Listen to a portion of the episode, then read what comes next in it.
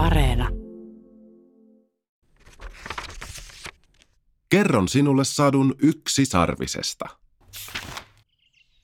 Pieni yksisarvinen kopisteli kauniissa lähimetsässä ja katseli kuvaansa metsälammen pinnalta. Hän oli kaunis ja ihmeellinen olento. Kun aurinko osui hänen sarveensa, sarvi kiilteli sateenkaaren kaikissa väreissä. Miten upea sarvi! Yksisarvinen oli kuitenkin allapäin. Tänäänkin, kuten usein muulloinkin. Ei minusta ole mihinkään, hän ajatteli. Olen ruma, outo, eikä kukaan edes näe minua.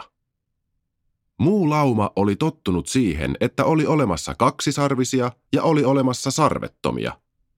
Yksisarvisen isäkin kuului kaksisarvisiin, äiti sarvettomiin. Ei kukaan laumassa ollut kuullut mistään yksisarvisista, saati että niitä olisi nähty. Yksisarvinen kyseli vielä kerran muilta vasoilta, kavereiltaan, yksisarvisista. No ei niitä tietenkään ole olemassa, kaverit vastasivat. Sinä olet ihan tavallinen kaksisarvinen, sanoi joku kaveri. Sinä olet ihan tavallinen sarveton, sanoi toinen kaveri ja kirmasi tiehensä. Yksisarvinen jäi miettimään. Mutta olenhan minäkin olemassa, enkö olekin?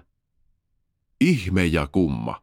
Eikö kukaan huomannut, että hän todella oli yksisarvinen? Ei hän ollut taruolento. Hän eli täällä laumansa keskellä perheensä kanssa ja kävi tarhassa toisten vasojen kanssa. Yksisarvinen oli paitsi surullinen, myös hyvin turhautunut. Miksei kukaan nähnyt hänen sarveaan? Yksisarvinen alkoi epäillä itseään. Oliko hänellä sarvea lainkaan? Mutta aina kun hän metsässä kurkisti syvälle metsälampeen, näki hän sarvensa kuvajaisen. Kyllä siinä on sarvi, varmasti on. Ei siitä voinut erehtyä.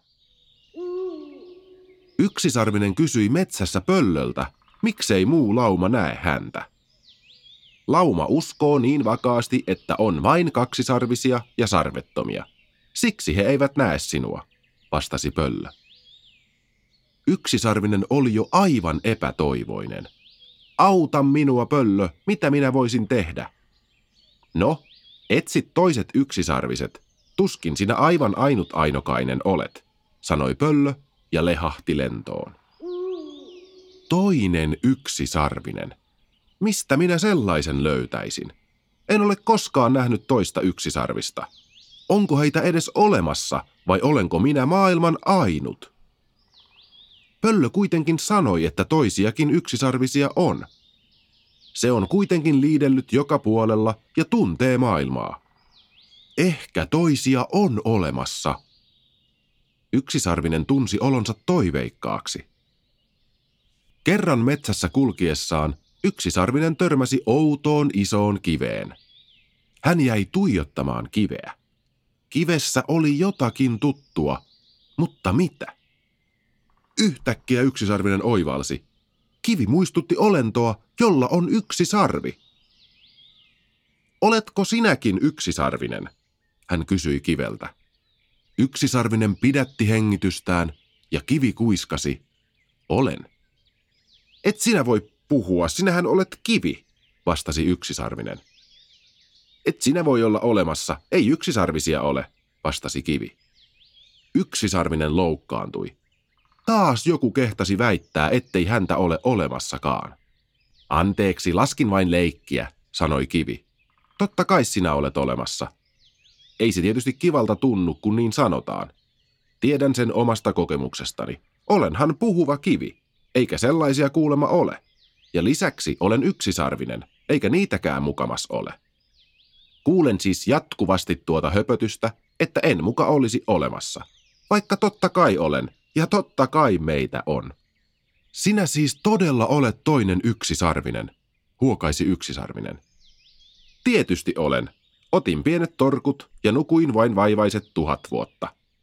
Heräsin, kun tunsin jonkun liikuskelevan metsässäni. Muuten olisin jatkanut uniani, mutta sinä näytit vähän onnettomalta ja eksyneeltä, ja sarvesi sojotti maata kohti. Siksi tahdoin jutella ja vähän rohkaista sinua. Ei meillä yksisarvisilla aina helppoa ole, kun kukaan ei usko, että me olemme olemassa, totesi kivi. Onko meitä muitakin, kysyi yksisarvinen. Totta kai on. Meitä on paljon, sanoi yksisarvinen kivipaasi.